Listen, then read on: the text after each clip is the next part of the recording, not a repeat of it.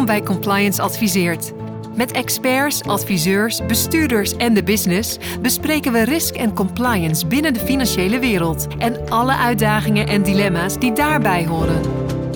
Want voor het juiste en rechte pad bestaat geen navigatiesysteem. Deze podcast wordt mede mogelijk gemaakt door Hiargis, Partner in Compliance en Deloitte. Je host is Jeroen Broekema.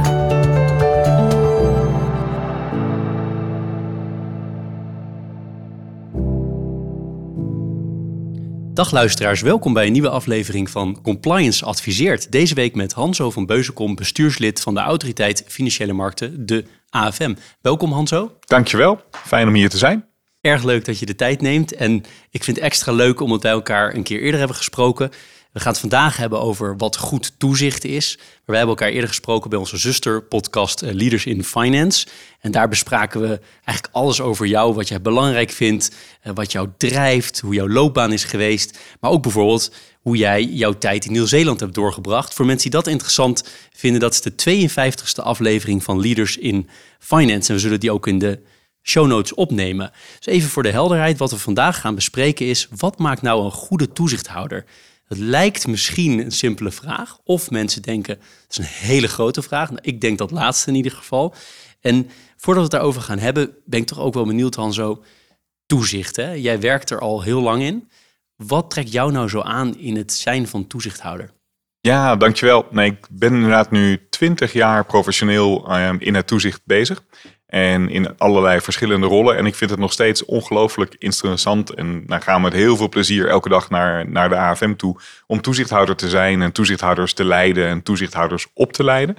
En wat ik er interessant aan vind, is dat je op een kruispunt van belangen zit. Dus een AFM die houdt zich bezig met uh, zorgen dat financiële markten bijdragen aan duurzaam financieel welzijn, dat consumenten beschermd worden, dat de kapitaalmarkt goed blijft draaien. En die botsing van die verschillende belangen, die verschillende partijen, dat is elke dag weer, uh, weer fascinerend om te zien hoe dat, hoe dat gaat. Het is een heel moeilijk spel. Het zijn lastige puzzels, het zijn grote belangen. En ik vind het fantastisch om daar met een groep mensen aan bij te dragen. Om te zorgen dat Nederland goed blijft draaien en ook Europa goed blijft draaien. Dus ik doe dat met heel veel plezier, Jeroen. Nou, dat straalt er vanaf. Want die complexiteit noem je. Want het is ongelooflijk complex en het heeft met die belangen natuurlijk te maken. Maar kan je dat speelveld kort schetsen van welke belangen dan allemaal op elkaar inwerken? Ja, dat kan. Ten eerste, toezicht is niet alleen financieel toezicht natuurlijk. Je hebt ook, het is op allerlei verschillende plekken in de maatschappij. We hadden het net heel even over hoe je hier komt. Um, op deze plek, nou, of met de trein, zoals jij, of met de auto, zoals wij. Um, op dat moment heb je heel veel toezicht gepasseerd. Dus jij hebt allerlei uh, treintoezichthouders gepasseerd. Je hebt allerlei uh, mensen die ervoor zorgen dat het ding veilig blijft rijden. Dat er niet post op een andere trein. Ook dat is een allemaal vormen van toezicht. Als je eh, ondanks de duurzaamheidsissues toch nog in een vliegtuig stapt. Dan heb je een hele berg toezichten die ervoor zorgt dat je veilig opstijgt goed door de, door de douane komt voordat je opstijgt. En daarna weer, weer veilig landt. En dat is, uh, dat is ongelooflijk belangrijk. En dat mag ook wel een keer gezegd worden. Dat er in heel Nederland tienduizenden toezichthouders zijn die ervoor zorgen allerlei publieke waardes gewaarborgd worden. Uh, dankzij toezicht kan je veilig in een lift stappen. Dankzij toezicht kan je veilig eten bij restaurants. Dankzij toezicht daalt het aantal verkeersslachtoffers in de meeste landen. En uh, daarom is toezicht en heeft een hele belangrijke functie uh, in, de, in de Nederlandse maatschappij. De, de tweede vraag die erachter zat is van waarom is dit nou zo complex? Ja, dat kan je zien aan de hand, aan de hand van, een, uh, van een voorbeeld. Een van de stukken waar ik voor verantwoordelijk ben is het toezicht op accountants. daar komen een hele hoop belangen bij elkaar. Belangen van uitgevende instellingen die ehm, aandelen uitgeven, um, die gecontroleerd moeten worden, de boekhouding door accountants.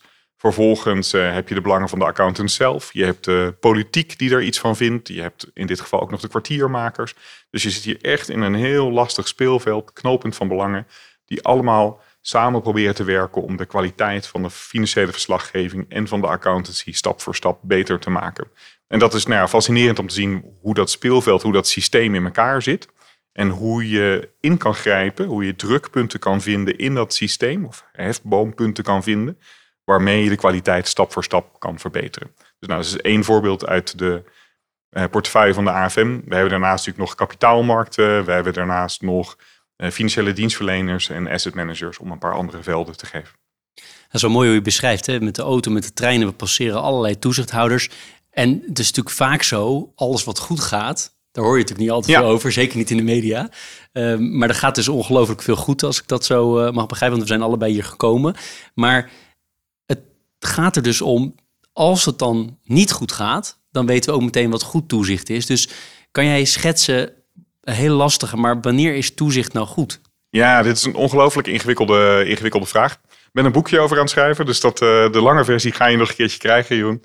De, uh, ik denk dat er, dat er kenmerken zijn uh, van, van goed toezicht. En als ik het heel snel um, uitschets, dan is het alle toezichthouders over de hele wereld, of je nou voedsel- en warenautoriteit bent of inspectie voor de gezondheidszorg en jeugd. Alle toezichthouders hebben, stellen publieke waarden centraal.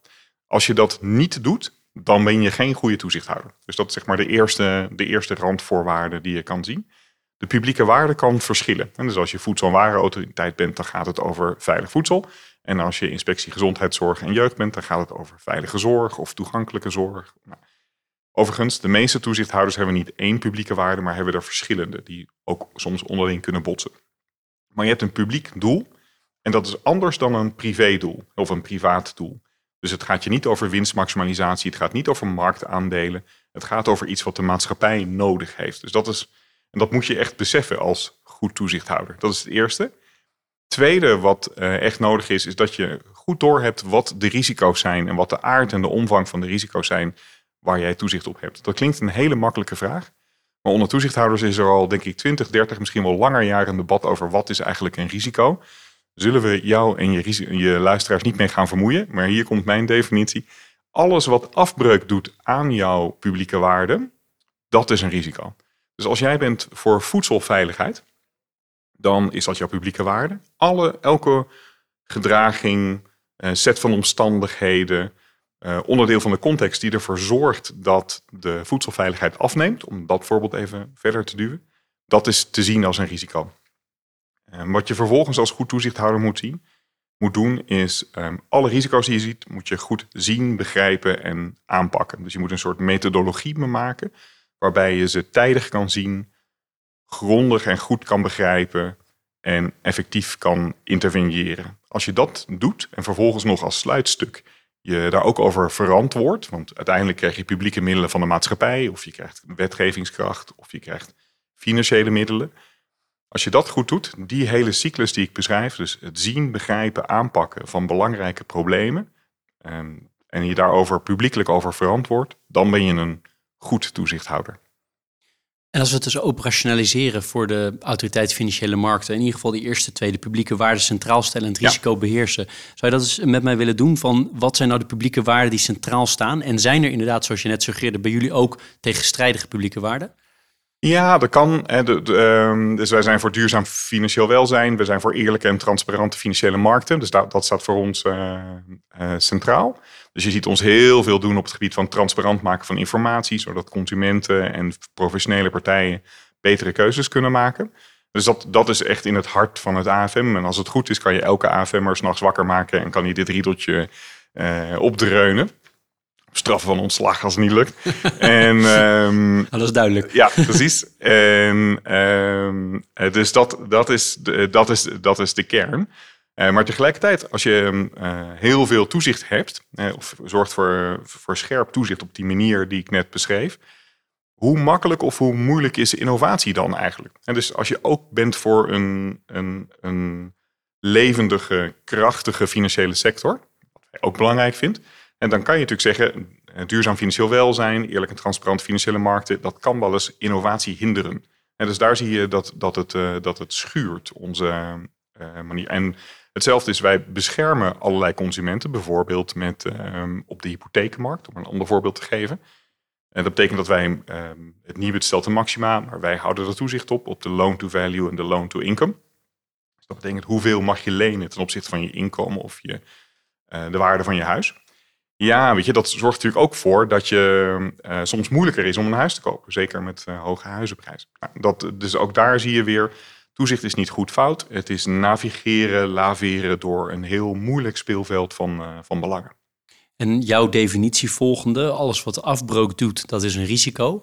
Dus wat zijn dan allerlei vormen van risico's die je kan natuurlijk een hele lange lijst maken, gok ik. Ja. Maar kan je eens een aantal voorbeelden geven voor, uh, voor, mij, voor luisteraars, wat dat allemaal uh, kan zijn vanuit jullie perspectief? Ja, nou, dus we, pak ik even niet de accountants, want die hadden we net. Pak ik even de kapitaalmarktenkant.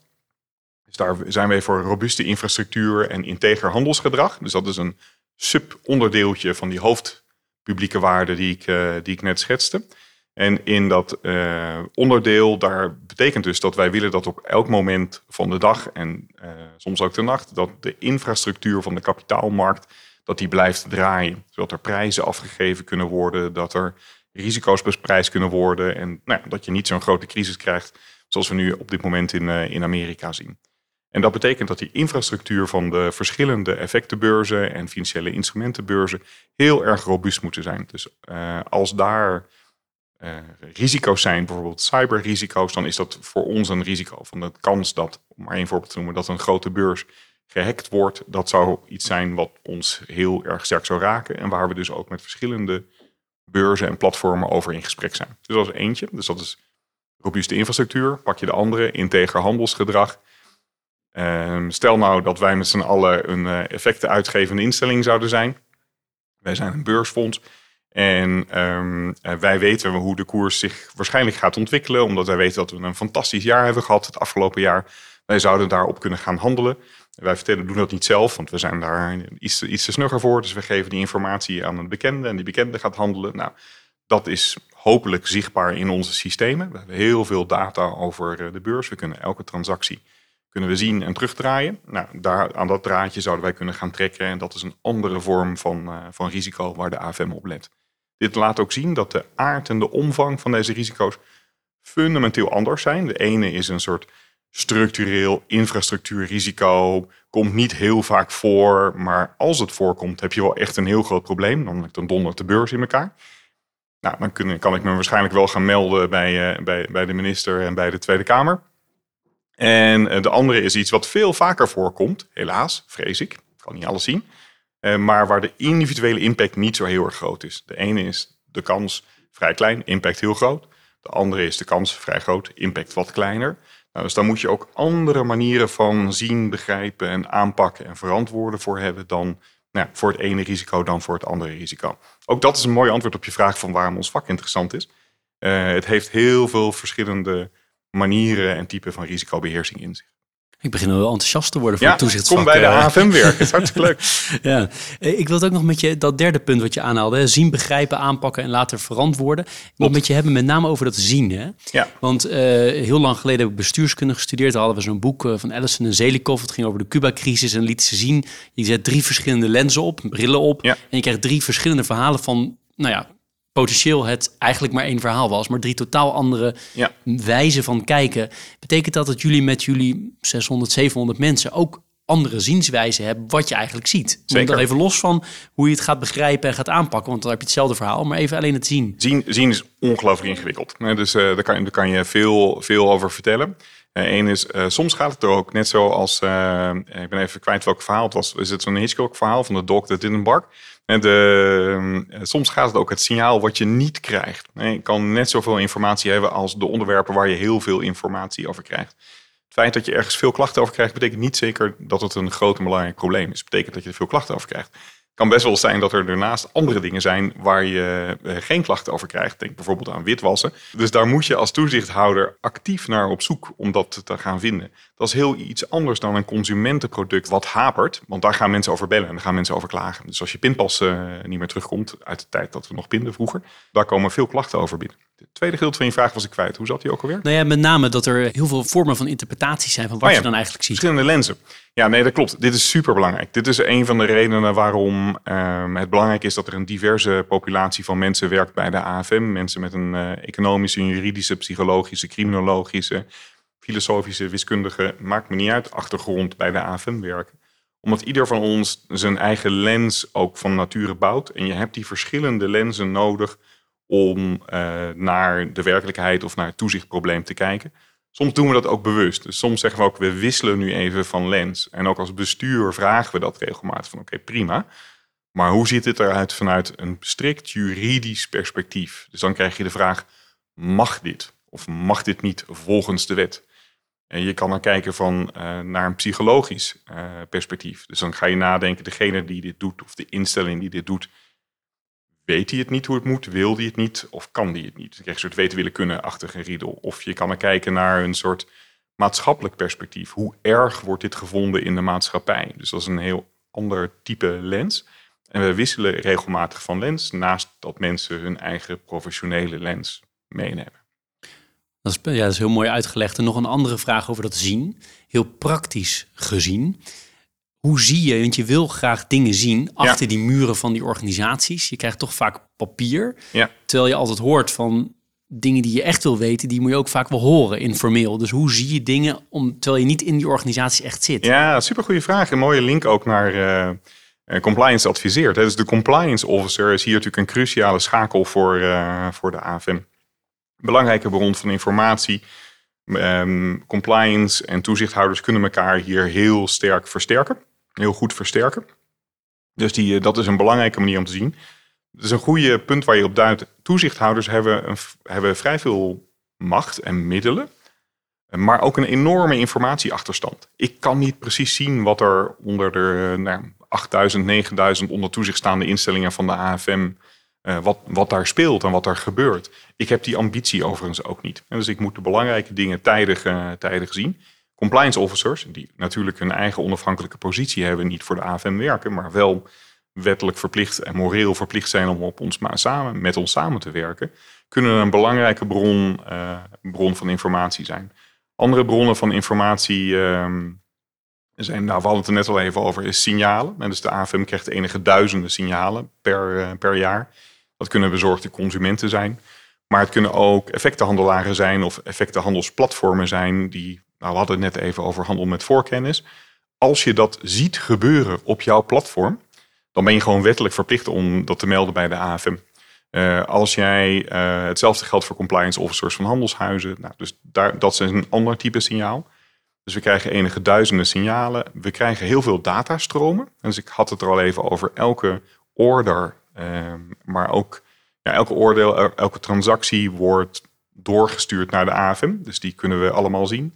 In toenemende mate is er ook aan de retailkant, aan de uh, asset management kant en bij de accountancy toezicht zijn er allerlei vormen van rapportages die men, waarmee mensen informatie sturen naar de AFM. Dus het is signalen, rapportages, informatie van compliance officers, internationaal netwerk, alle andere dingen die je kan bedenken, gewoon hypothesevorming in je eigen huis. Want je moet continu nadenken, hoe zorg ik ervoor dat mijn informatiepositie, die niet zo goed is en niet zo goed zal worden, toch een stukje beter wordt, zodat ik de belangrijke problemen zal zien. Dit is Compliance Adviseert. Uiteindelijk een deel van het toezicht is gewoon het naleven van regels. Hè? Er zijn regels waar je moet voldoen. Ik snap dat er heel veel andere delen zijn. We komen straks denk ik nog over culturen te spreken. Maar het naleven van regels, wat hebben jullie allemaal in huis om ervoor te zorgen dat ze worden nageleefd? Want ik kan me zo voorstellen, zeker als Nederlander, dat er ook wel regels zijn die gewoon niet worden nageleefd. En dat wil je toch eigenlijk niet? Ja, nee, er worden vrij veel regels niet nageleefd. Er zijn heel veel regels in het, uh, dan bedoel ik niet zozeer financiële sector, maar gewoon in het algemeen zijn er veel regels um, die niet worden nageleefd. Ja, dus uh, goede vraag, zou je een hele podcast aan kunnen wijden. Ook dit kan je weer in verschillende bakjes uh, um, onderbrengen. De eerste vraag is die je zou moeten stellen voor als je hier iets aan zou willen doen is waarom worden de regels niet nageleefd? En dus als je niet begrijpt waarom dat zo is, heeft alle rest niet zo heel veel zin. Maar goed, um, dus stel dat wij. Uh, um, ja, dat is een goed, makkelijk voorbeeld. Hè? Dus ik, ik loop door rood over, uh, uh, bij het stoplicht. En, dus ik leef, leef de regel niet na. je zou eerst moeten kijken van, weet ik niet dat het een regel is? Nou, die kans is niet zo groot. Uh, heb ik, is het voor mij onmogelijk om de regel na te leven? Dus kan ik het niet? Eh, of wil ik het niet? Dus in dit geval is het waarschijnlijk een beetje willen. Nou, gegeven dat het willen is, kan je weer na gaan denken welk instrument uit de tas kan ik halen om ervoor te zorgen dat iemand het wel gaat willen. Dus nou, dan kan je zeggen, oké, prima, ik ga jou een folder geven, een voorlichting van pas op met door rood uh, lopen. Uh, of je kan zeggen, nee, ik ga de andere kant op, ik ga naar handhaving en ik ga gewoon boetes opleggen, et cetera, et cetera. Moet je er wel ook over nadenken, wat is eigenlijk de pakkant? En wat is eigenlijk het effect? Ik heb een boete gekregen voor het door rood lopen. Ja, ga ik dan meer of minder door rood lopen? Ik gebruik even deze analogie met een heel simpel voorbeeld. Omdat jij vroeg van ja, weet je, hoe, hoe werkt dat nou eigenlijk bij de AFM? op precies dezelfde manier.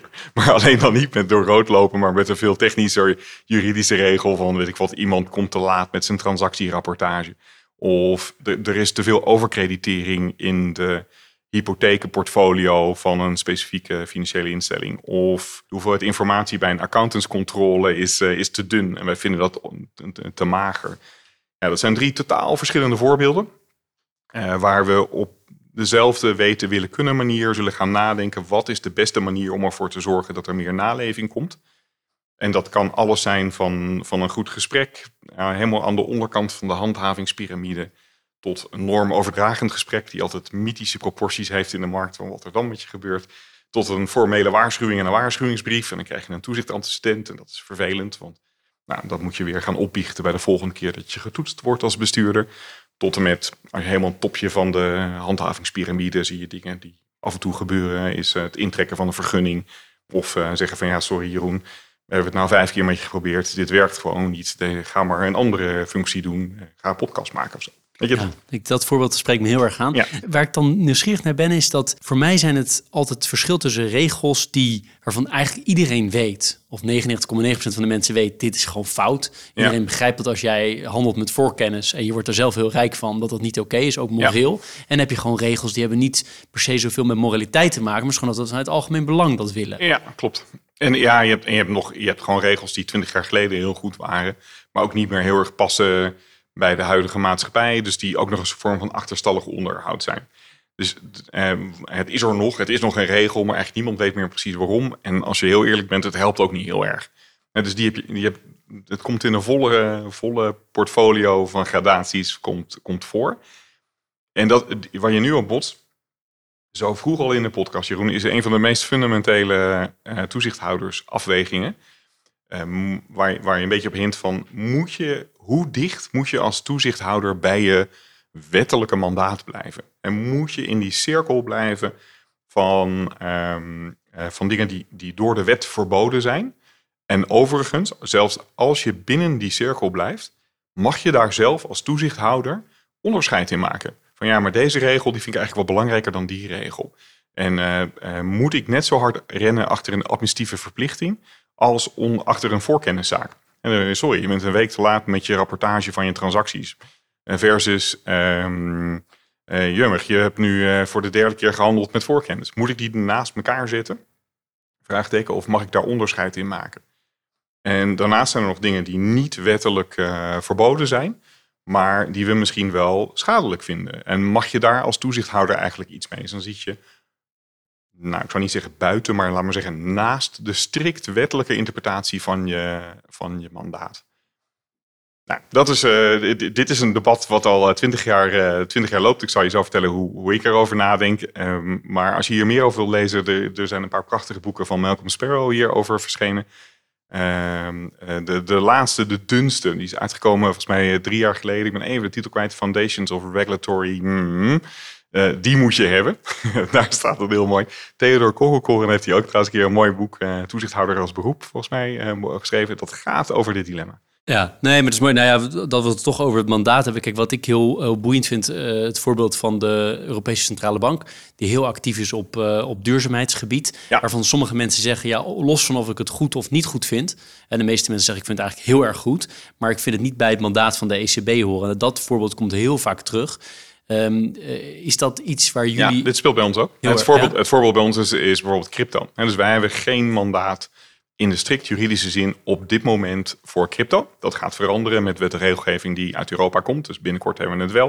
Maar op dit moment kan de AFM niets doen, al zouden we willen, voor crypto. Betekent dus ook dat je je daar helemaal buiten moet houden. Nee, wij denken daarover na. We doen onderzoek. We agenderen dit bij de politiek. Uh, we maken lawaai in de media van pas op met crypto. Wij zijn hier best wel actief mee bezig op allerlei verschillende manieren. Maar als je nu gaat kijken wat staat er in wet en regelgeving over crypto's, anders Helemaal niets, nada, want het is niet gedefinieerd als een financieel product. Dus het valt niet onder de WFT. Je zou alleen nog kunnen zeggen, ja, elementen van crypto zijn een vorm van oplichting. En jullie, jullie treden toch ook op tegen boiler rooms. Ja, dat kan, maar het is geen financieel product. Dus het hoort bij de ACM wat dat betreft. Weet je? Dus dat is dus strikt juridisch genomen. Uh, zegt iedereen, geen, je hebt niets te doen met crypto. Stel dat wij ons op dat standpunt hadden gesteld de afgelopen, nou, hoe lang gaat crypto mee? vijf, tien jaar als je bij de begin zat. Uh, dat zou iedereen toch best wel raar gevonden hebben als wij ons nooit uitgelaten hadden over de influencers. Als we ons nooit uitgelaten hadden over de risico's van crypto's. Als we er nooit onderzoek naar hadden gedaan. Dus als het dan in elkaar gedonderd was, nog meer dan dat het nu tot nu toe gedaan heeft. Dan had iedereen toch ook wel gezegd van ja, weet je, waar is, waar is de AFM eigenlijk? Dus met dat mandaatprobleem heb je iets heel grappigs. En soms ook cynisch en lastigs van tevoren roept iedereen: blijf heel strikt bij je mandaat, want wettelijk, wettelijk gegeven democratisch proces, eh, grondwettelijk verankerd. Zorg dat je in die, in die bol blijft van alles wat illegaal is en hou je aan strikt wettelijk mandaat. Ex post roept iedereen altijd: waar was de toezichthouder? Waarom heb je je niet breder opgesteld? Ja, dan mag je in de Tweede Kamer gaan uitleggen: ja, nee, crypto was niet gedefinieerd als een financieel product. Ja, weet je, dat is best wel een. Heb je dan niet het gevoel dat je het eigenlijk altijd verkeerd doet als toezichthouder? Want als je niks doet, dan hou je je ja, exact conform je mandaat. Doe je wel wat, dan, uh, ja, dan zit nou, dit dilemma, in, dit dilemma heb je best wel vaak. In crypto is een voorbeeld, maar er zijn er, zijn er wel meer. We hebben het in het verleden hebben we gehad met Woekerpolis. De AFM had niet veel mandaat uh, bij Unit Link beleggingsverzekeringen in de jaren 00. Hij was bijna nul, maar had je een heel dun haakje. En achteraf roept iedereen van, jeetje, waar was de AFM bij Woekerpolis de grootste financieel schandaal van, uh, van Nederland? En uh, dus ik zou niet uh, willen zeggen, Jeroen, dat we het nooit goed doen. Het is niet een soort zielig huilverhaal.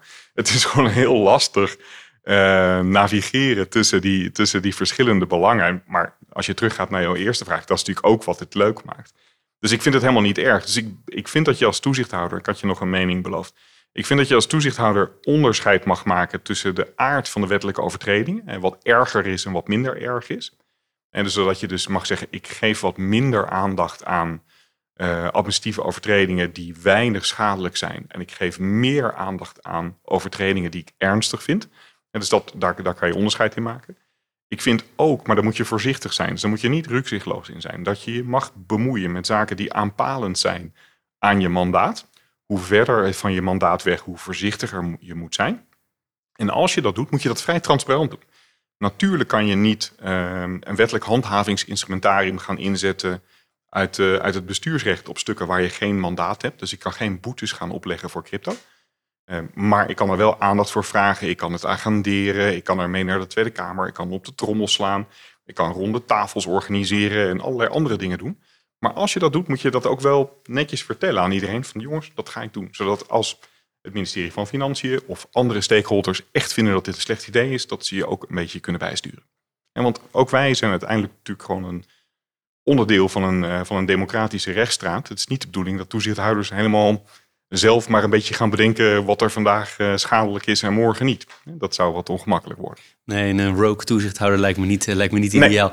Een andere grote complicerende factor in jouw werk en het überhaupt in het werk van het zijn van toezichthouder lijkt mij dat je altijd tijd tekort hebt. Nu heb je dat in mijn werk ook, ja. maar dat heb je overal denk ik, wat je ook doet. Maar bij jullie kan je, je kan, jij zou ook makkelijk in plaats van 600, 700 mensen, misschien wel 3000 mensen in, in dienst kunnen hebben. Je kan met die regels kun je genoeg controleren. Er, is altijd, er zijn altijd meer onderwerpen. Dus je hebt altijd te maken met potentieel meer wat je kan doen. En je moet dus constant nee zeggen. Daar komt het op neer. Ja, nee, dat klopt. Um, je kan naar, nou, je weet uit de andere podcast dat ik veel de wereld rondgereisd heb langs verschillende um, uh, toezichthouders. Aflevering 52 van Leaders in Finance.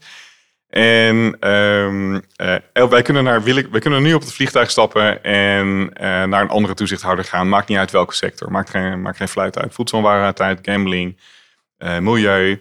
En daar botsen we op een toezichthouder van een organisatie van een bepaalde omvang. Die gaat de druk hebben.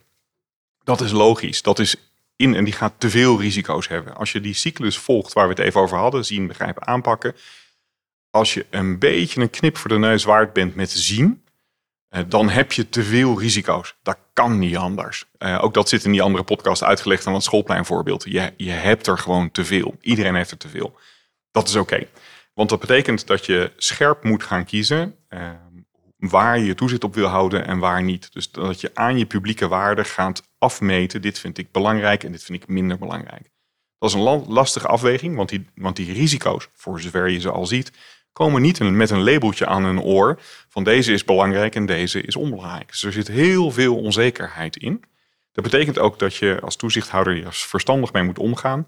Het zijn niet alleen verschillende bakjes naar aard en omvang. Weet je wel, het voorbeeld wat we hadden over handel met voorkennis versus het niet meer functioneren van de beurs. Het zijn ook ehm, andere bakjes met uh, tijdshorizon. En dus sommige zijn heel urgent. Sommige komen pas op de middentermijn, sommige pas op de langere termijn. Sommige weet je heel zeker dat ze er zijn. Sommige mensen, sommige risico's veel minder zeker. Hè. Gaat quantum computing leiden tot een vorm van handel met voorkennis? I don't know. Zou ik het leuk vinden als er één, twee mensen van de AFM erover na gaan denken? Ja, eigenlijk best wel. En wat gebeurt er als er verschillende handelsalgoritmes uh, met elkaar gaan interacteren? En nou, het zijn een soort quasi-levende, evoluerende beestjes aan het worden... die in een grote bak met data proberen rijk te worden van elkaar.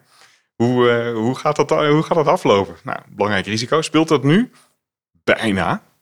Bijna, tot nu toe niet. We zien niet heel veel algoritmes die heel hard op elkaar interacteren en daar vervolgens zelf van leren. Ze interacteren wel, maar ze leren nog niet zo hard. Nou, stel dat dat wel gaat gebeuren, dan hebben we alweer een heel nieuw uh, spel op de, op de effectenbeurs. En ben wel benieuwd hoe dat gaat lopen. Wil ik daar graag drie man inzetten? Nou, dat, dat, kan, maar dan kan ik weer minder kijken naar handel met voorkennis en marktmanipulatie op dit moment. Dus dat soort trade-offs moet je continu maken. Vind ik niet zo erg. Technische, technische eh, term hiervoor is risk appetite. dus als bestuur zitten wij continu na te denken: wat is onze risk appetite? Wat accepteren we wel, wat accepteren niet? En daar hebben we dus ook uh, discussies over met, nou, met financiën en met andere partijen. Van, van wat kunnen we als bestuur van de AFM accepteren en wat niet.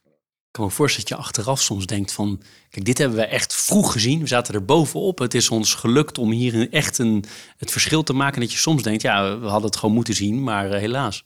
Ja, dat klopt. Nee, dat, uh, dat, uh, dat gebeurt. Ja, dat klopt. En dit is ook iets wat we, waar we van proberen te leren.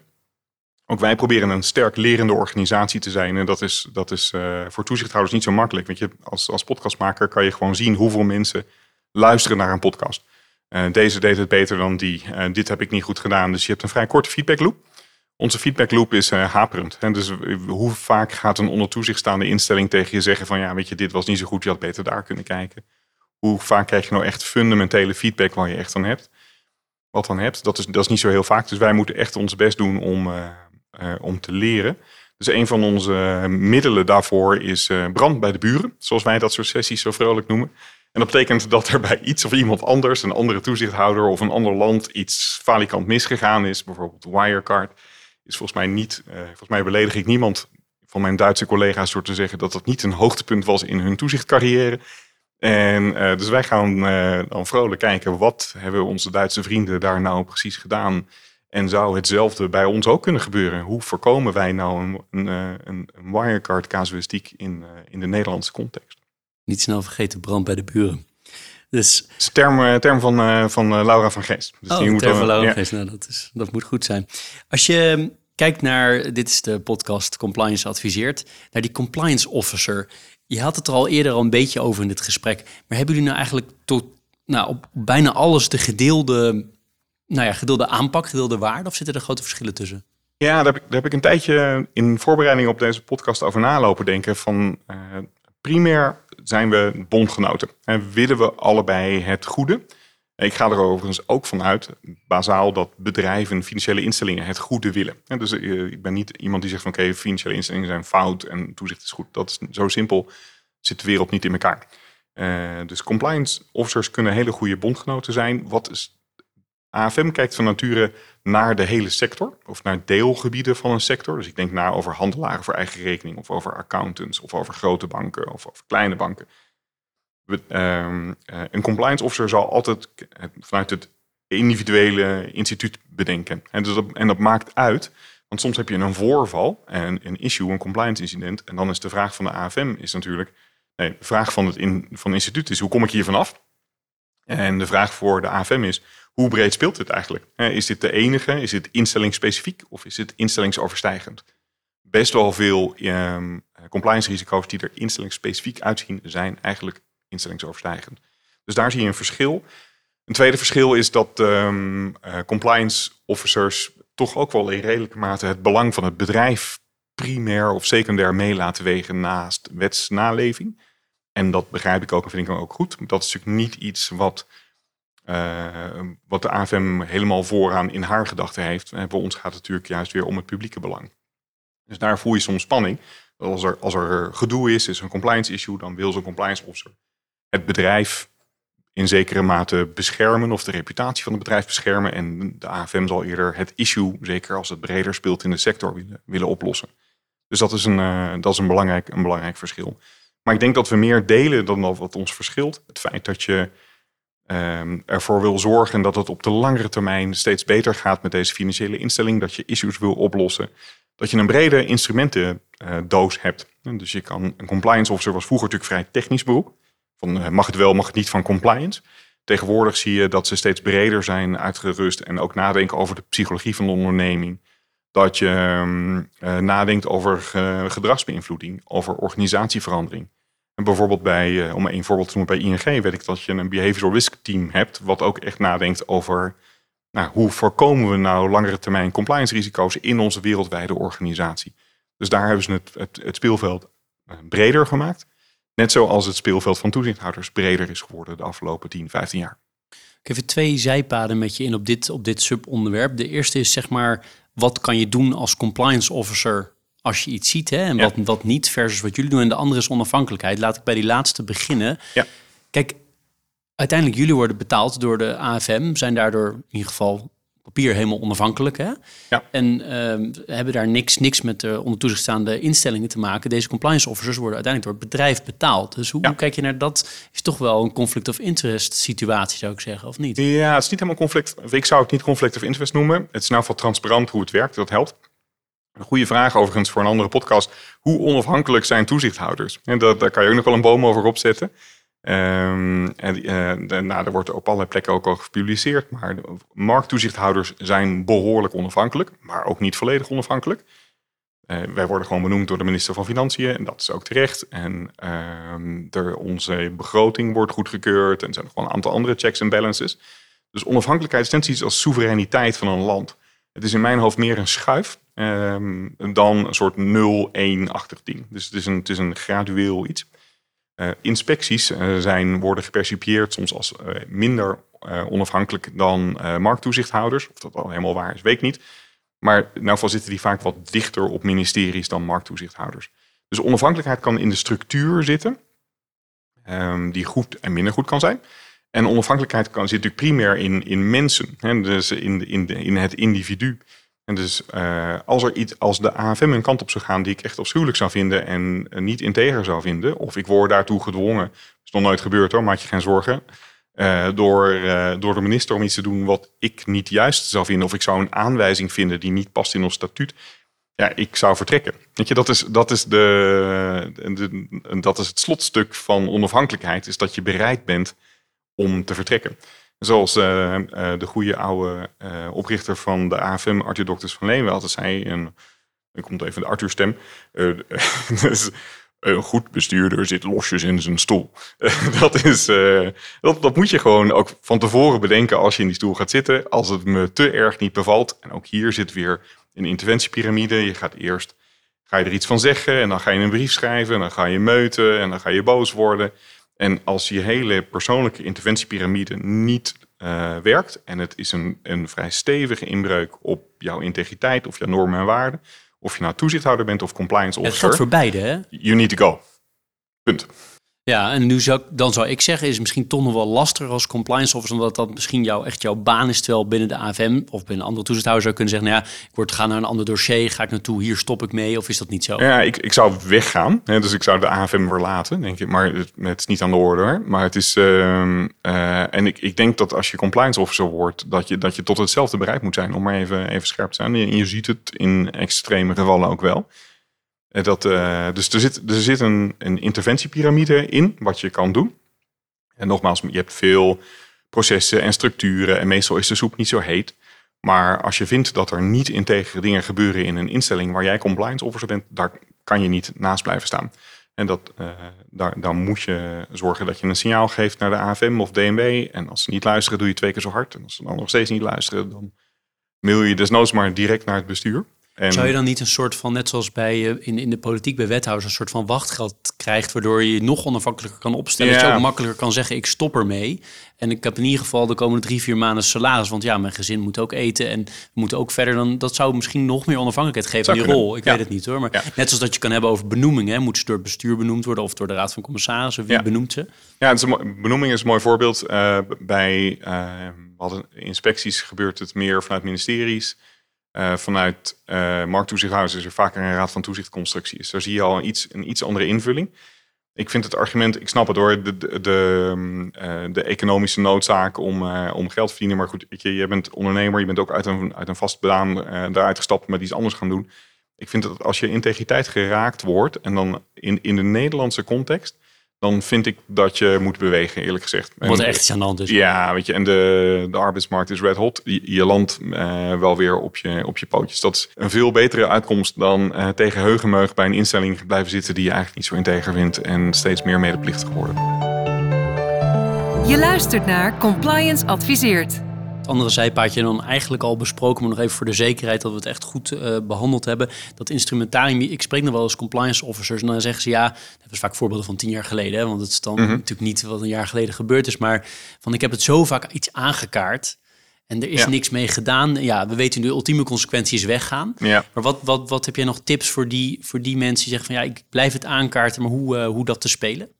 Ja, nou, er zijn um, um ja, ik ben nooit in mijn leven compliance officer geweest. Dus ik ben uh, ongetwijfeld niet de grootste ervaringsdeskundige op dit punt. Maar het allereerst moet je zorgen dat je in een context opereert waar dit goed is. Dus ik zou heel erg na, ik zou mijn due diligence, om maar een ander woord te gebruiken, heel erg doen voordat je ergens instapt. En dus uh, compliance officer worden en bij een tent die, waarvan je weet dat die niet goed is. En dan hopen dat jij als compliance officer hem of haar de tent beter kan maken. Die, kans is vrij klein. En da, da, dan uh, ren je op, op de ramp af. Dat zou ik niet doen. Uh, er is een belangrijke indicator die je daarvoor die je dat vertelt. Naast dat je natuurlijk altijd even goed moet rondvragen. Is als ze je belachelijk veel betalen. twee keer de marktrate. slecht nieuws. Uh, niet, niet instappen. Dus dat is stap 1. Stap 2, je zit er. Uh, daar moet je, nou, je noemde zelf een paar dingen. Je kan dingen aan de orde stellen. Heel veel gaat ook over psychologische kracht. Dus je moet zorgen dat je, uh, dat je een positie opbouwt in de organisatie. Dat mensen je oordeel vertrouwen. Uh, waardoor je, je autoriteit opbouwt. Dus dat is ook gewoon een psychologisch spel. Hoe bouw je gezag op in een organisatie? Dat is niet door altijd nee te zeggen. Dat is door na te denken, soms ook wat wel kan. Door na te denken hoe je uh, binnen de grens van wet en regelgeving dingen mogelijk kan maken. Door servicegericht te zijn waar dat kan. En waar iets aan een ethische grens of een juridische grens raakt, heel scherp een streep te trekken. En dan weten mensen ook van, nou, nu trekt hij of zij een streep. Blijkbaar is het echt serieus, hier moet ik blijkbaar omdraaien. Vervolgens krijg je allerlei vormen van escalatie. Um, dus dat moet je gewoon escaleren is gewoon prima. Is in de Nederlandse cultuur niet heel gebruikelijk. Maar wij proberen mensen binnen de AFM ook uit te leggen. Escaleren is helemaal prima. Dit helpt gewoon. Zoals Laura wederom zegt, niet een beter oordeel, maar een beter betaald oordeel. En dus je moet gewoon omhoog in de, uh, in, in de piramide.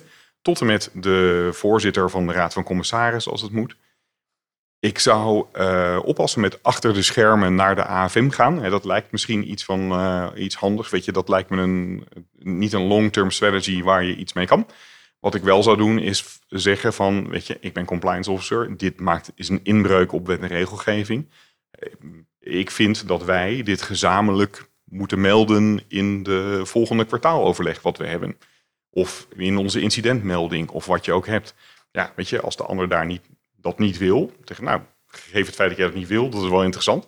En daar krijg je weer opnieuw die escalatiepiramide. Nou, als je op een gegeven moment er echt niet meer uitkomt, dan is inderdaad toch naar de AFM gaan met een klokkenluidersmelding of desnoods vertrekken is een optie. Maar nogmaals, ik zou verwachten dat in de Nederlandse context dat in 2% van de gevallen is en dat je er in 98% van de gevallen met een van de andere interventiemogelijkheden wel uitkomt.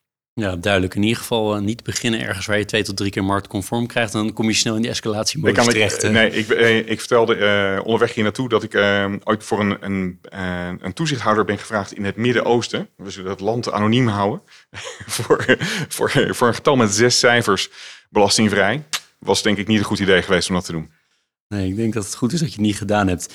En ik weet niet of je daartoe bereid bent, maar ik zou het wel leuk vinden om even in, in het nou ja, de hoofd van de compliance officer, of eigenlijk in het hoofd van de toezichthouder te gaan zitten als compliance officer. Maar als ik goed wil begrijpen hoe een uh, toezichthouder denkt, ja. dat is voor mij heel belangrijk als compliance officer. Ja, ik ben het niet, maar stel dat ik het zou zijn. Wat, wat, wat, hoe leer ik ja, dat is een goede vraag. Weet je, ik, uh, hier is ook, stel, als je een goede relatie wil bouwen, dus ik denk dat je heel veel waarde kan toevoegen met een goede relatie tussen toezicht en compliance. Wat we een beetje geschetst hebben, Jeroen, is het zijn verschillende werelden, gedeelde belangen, gedeeltelijk dezelfde dynamiek, gedeeltelijk een andere dynamiek. Uh, stel dat jij een goede relatie wil bouwen met, met je toezichthouder, wat je net zoals in een normale relatie tussen twee mensen, is je, je moet je verplaatsen in de wereld van de ander. Je moet je verplaatsen in van wat vindt de ander belangrijk, hoe denkt de ander. En daar zijn heel veel misvattingen over en het is leuk om er een paar uit te pakken. Ik kom best wel veel mensen tegen die, die denken, die, die kijken veel naar Amerikaanse televisieseries. En die denken dat, als je, dat je als beginnende AFM'er of mid-career AFM'er carrière maakt met een groot uh, to prosecute a big case. Dus die, die, hebben een soort geromantiseerd idee van de SEC. En, uh, en die denken dus ook dat AFM'ers heel graag willen handhaven en als een soort trigger-happy Dirty Harry's uh, op zoek zijn naar een of andere case. En dat dat de manier is om herverkozen te worden over drie tot vijf jaar of afdelingshoofd te worden, whatever. Dat, dat is niet zo. Uh, handhaving is, ehm, doen we als middel, als instrument, omdat het nodig is, is niet het populairste binnen de AFM. waar we wel over nadenken, vrij consistent, is we proberen in te schatten bij de compliance officer. Jij komt met slecht nieuws. Ehm, er is iets misgegaan, je hebt een compliance incident.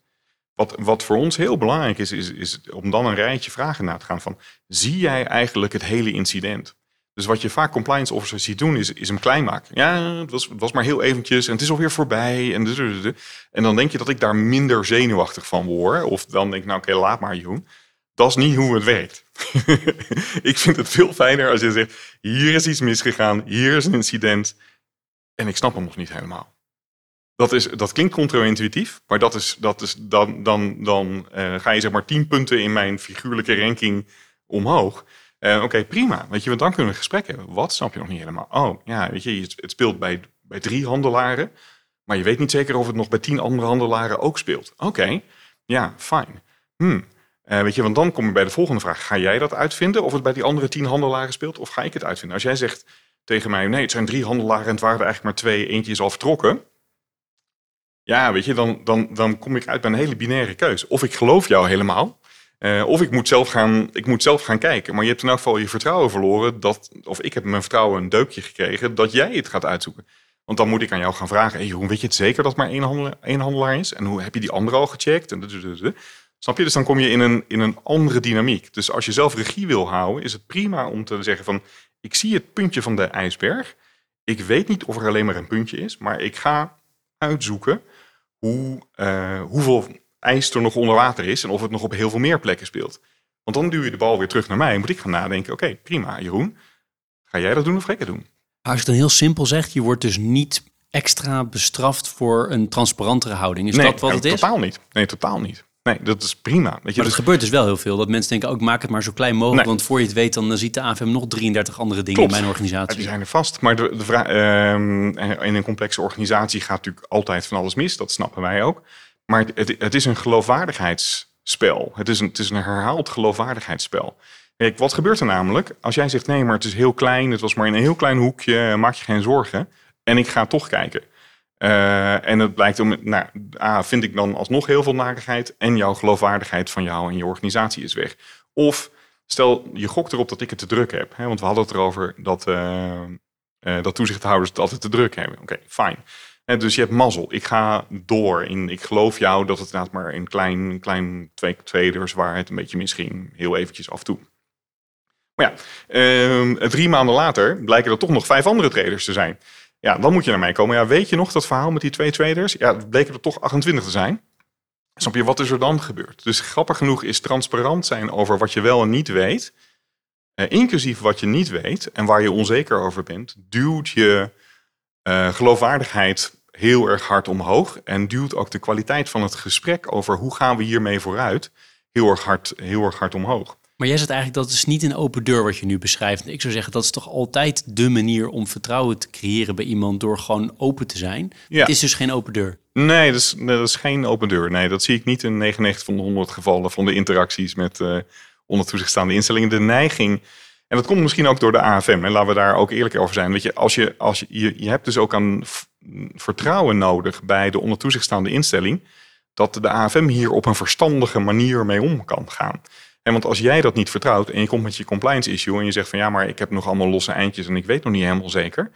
Uh, en je denkt dat ik daarvan van de thee raak en met twintig man bij jou binnenkom en alles overhoop kom halen. Ja, dan, dan heb je nou de neiging om hem zo klein mogelijk te maken. Dus het is grappig genoeg een soort, ja, een soort Nash-equilibrium voor de speltheoretie. Uh, dat je moet gaan bouwen aan wederzijds vertrouwen. En daar helpt openheid, een redelijke mate van kwetsbaarheid, uh, helpt daarin. En tegelijkertijd helpt daar ook wijsheid, verstandigheid, um, aan de AFM-kant in om te zorgen dat je dan ook niet op elke slag slout gaat leggen. En ik kan me voorstellen dat uiteindelijk je ook een inschatting moet maken als toezichthouder in welke mate een organisatie eigenlijk in staat is Klopt. om even heel plat te zeggen om shit op te ruimen. Ja, nee, dus, de, dus, dus er zit een rijtje vragen die, die we nu nou, een beetje redelijk systematisch aflopen. Van is het een incident? Uh, nee, is het welk stukje van de ijsberg zie jij eigenlijk? Kan ik jou in voldoende mate vertrouwen dat jij het hele verhaal vertelt? Zie je eigenlijk zelf wel de hele ijsberg? Maar ook inderdaad van, is dit nou een incident? Is dit een one-off? Of is dit een patroon? En dus incidenten zie je, zijn logisch. Het is, je kan niet een complexe organisatie runnen zonder incidenten. Dat is uitgesloten. Dus eigenlijk grappig genoeg, als je nul incidenten hebt in je drie maandelijkse incidentenrapport, zou ik heel zenuwachtig van worden. Betekent dat je niet goed kijkt. En dus dat is, uh, zou mijn logische conclusie zijn. Dus incidenten zijn fijn, maar vervolgens heb je ook door als het niet een incident is, maar een patroon. Dus heb je een soort patroonherkenningskunde in je organisatie en dan kom je bij jouw punt uit. Vraag is dan van, ja, oké, prima, we hebben een samen of individueel een patroon gezien. Er is iets mis structureel met iets compliance gerelateerd. Er moet iets gaan gebeuren. Wie gaat dat dan doen? En nou, dan heb je drie, uh, drie als je in de onderzoekskant zit. Dus jij gaat het doen als organisatie. Wij vragen samen om uh, een, een, een, derde te doen. Dus dan krijg je een van de advies- of compliance club die uh, gaat kijken, of een onderzoeksclub wat er aan de hand is, of de AFM gaat het doen.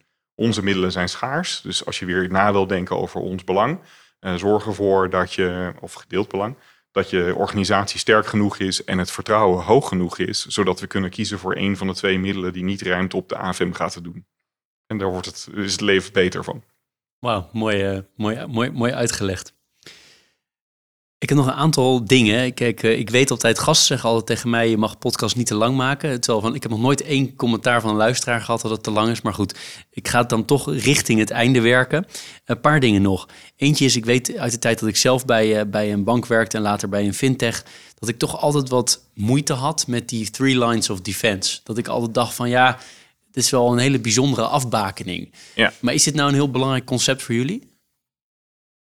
Ja en nee, sprak hij voorzichtig. Uh, ja, dit is een belangrijk model. Het wordt veel gebruikt. Uh, maar het is, uh, volgens mij is dat een juiste uitspraak. Het is een belangrijk model. Het maar net zoals elk belangrijk model kan je dit goed en fout invullen. Dus ik heb persoonlijk soms wel enige sceptisch als iemand dit gewoon roept. Oh, we hebben three lines of defense. En dan een soort hint van, oké, dus je kan naar huis gaan, toezichthouder, want wij hebben three lines of defense. Oké, nou laten we even precies gaan kijken dan. Oké, waar, is de first line? Oké. Dat zijn dus uh, verkoopmensen die iets verkopen uh, in een of andere financiële instelling meestal. Hè? Dat wordt meestal als eerste lijn gedefinieerd. prima. Hebben die echt, zijn die, zijn die de first line of defense? Zeg maar, zijn, zijn die hard bezig met nadenken over compliance? Vraagteken. Nou, uh, ik kom voorbeelden tegen, zeker recenter, waar er meer compliance gedachten echt in de eerste lijn is gebracht. Maar uh, ik kom ook nog wel voorbeelden tegen waar dat wat minder is. Waarvan zeg ja, maar we hebben toch nog, uh, we hebben nog compliance, we hebben operational risk en we hebben credit risk, dus we hebben risk, dus we hebben die hele second line. En dan hebben we nog allerlei IAD-achtige clubs. Dus ja, weet je, ik hoef me niet zo mee bezig te houden, want er zijn al heel veel mensen mee bezig. Dus dan wordt het afgeschoven. Dus is eigenlijk die first line is dun, als ik vriendelijk ben. Dus dat is gewoon een klein onderdeel van, van het dagelijks leven en denken van de eerste lijn. Uh, financiële professional. Tweede lijn. Nou, daar is dan de vraag, daar staat risico en compliance meer centraal, eens. Maar uh, hoe goed gestaafd zijn die? Hoe onafhankelijk zijn die? Hoe goed skills en vaardigheden hebben die? Soms zie je dat goed en is prima om tevreden over zijn. Maar je ziet ook voorbeelden waar dit gewoon dun is. En waar het nou, gewoon dun gesmeerd is. Ja, maar we hebben nog de third line of defense. Ja, mm, dat is de IAD. Eh, vaak. Of vergelijkbare vormen in, in het Engels. Wat je daar dan vaak ziet is dat die ex-post kijken. vaak en, en vrij vrij procesgeoriënteerd. Hè. Voldoet het aan de wet en regelgeving? Voldoet het aan de procedures? Dus ik kan wel three lines of defense maken dat het een succesvol model is waar je heel veel aan hebt. Dat kan. En, maar ik kan ook een soort drie laag schaatkaasmodel maken waar je vrij makkelijk doorheen kan zwemmen. Dus Three Lines of Defense, fine, belangrijk model, maar het is niet een soort buutvrijkaart waarmee je zeg maar, kan zeggen nu is het klaar. Dat is wel een mooie term. Ja, want jij geeft eigenlijk al de reden waarom ik er altijd, wat ik het als lastig concept vond en vind. En dat is met name voor mijn woorden het afwentelen van verantwoordelijkheid. Kijk, is heel makkelijk om te zeggen, ja, dat ligt bij compliance, dat ligt bij audit. Ja. Weet je wel, wij zijn, wij zijn bezig met de, de PNL van het bedrijf. Terwijl als je niet die lines creëert, dan is iedereen er verantwoordelijk voor. Maar dan kan het ook wel alle kanten op. Dat heeft dat nadeel weer. Ja, Nee, ik, um, ik geloof in geïntegreerde uh, verantwoordelijkheid. Dus in, in, dat je dat in één hand moet houden.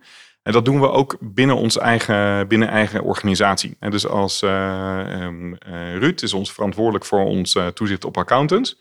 Die is verantwoordelijk voor de hele zien, begrijpen en aanpakcyclus van accountants. Ja, we hebben een centrale afdeling risicoanalyse. Maar die, die helpt Ruud maar die is niet verantwoordelijk daarvoor. dus als er iets omdondert bij de accountants, dan komen ze bij mij uit en komen ze bij Ruud uit. Dan gaan we niet naar Laura en de centrale afdeling risicoanalyse. Dus ik geloof heel erg in die, in die geïntegreerde verantwoordelijkheid die je moet hebben. Dus dat zou een van mijn vragen ook zijn. Is de, de business line, en dan zeg, laten we hypotheken nemen als voorbeeld nog één keertje, ook echt verantwoordelijk voor uh, misselling en overkrediteringsrisico? Uh, binnen, binnen, de, binnen de business line. En dan prima. Dan geloof ik dat dat jouw first line is en dat die, uh, dat die voldoende geëquipeerd is. Of zeg je, merk je eigenlijk dat de belangrijkste mensen in die business line eigenlijk altijd zeggen van ja, weet je, ja, sorry hoor, hoop formulier, hoop gedoe, bel compliance maar. Vraagteken. Ja. Allebei kan voorkomen. Ja. Nou ja, en tot aan de top van de organisatie. Je kan niet zeggen dat de CEO er niet verantwoordelijk voor is. Dat het allemaal bij de CRO, de CFRO ligt. Dat ja, is, nee, dat, de, dus wij maken uh, nog een keer de vergelijking met de AFM, vrij scherpe uh, onderscheid tussen toezichtlijn, die is verantwoordelijk voor zien, begrijpen, aanpakken van toezichtrisico's en toezichtondersteuning.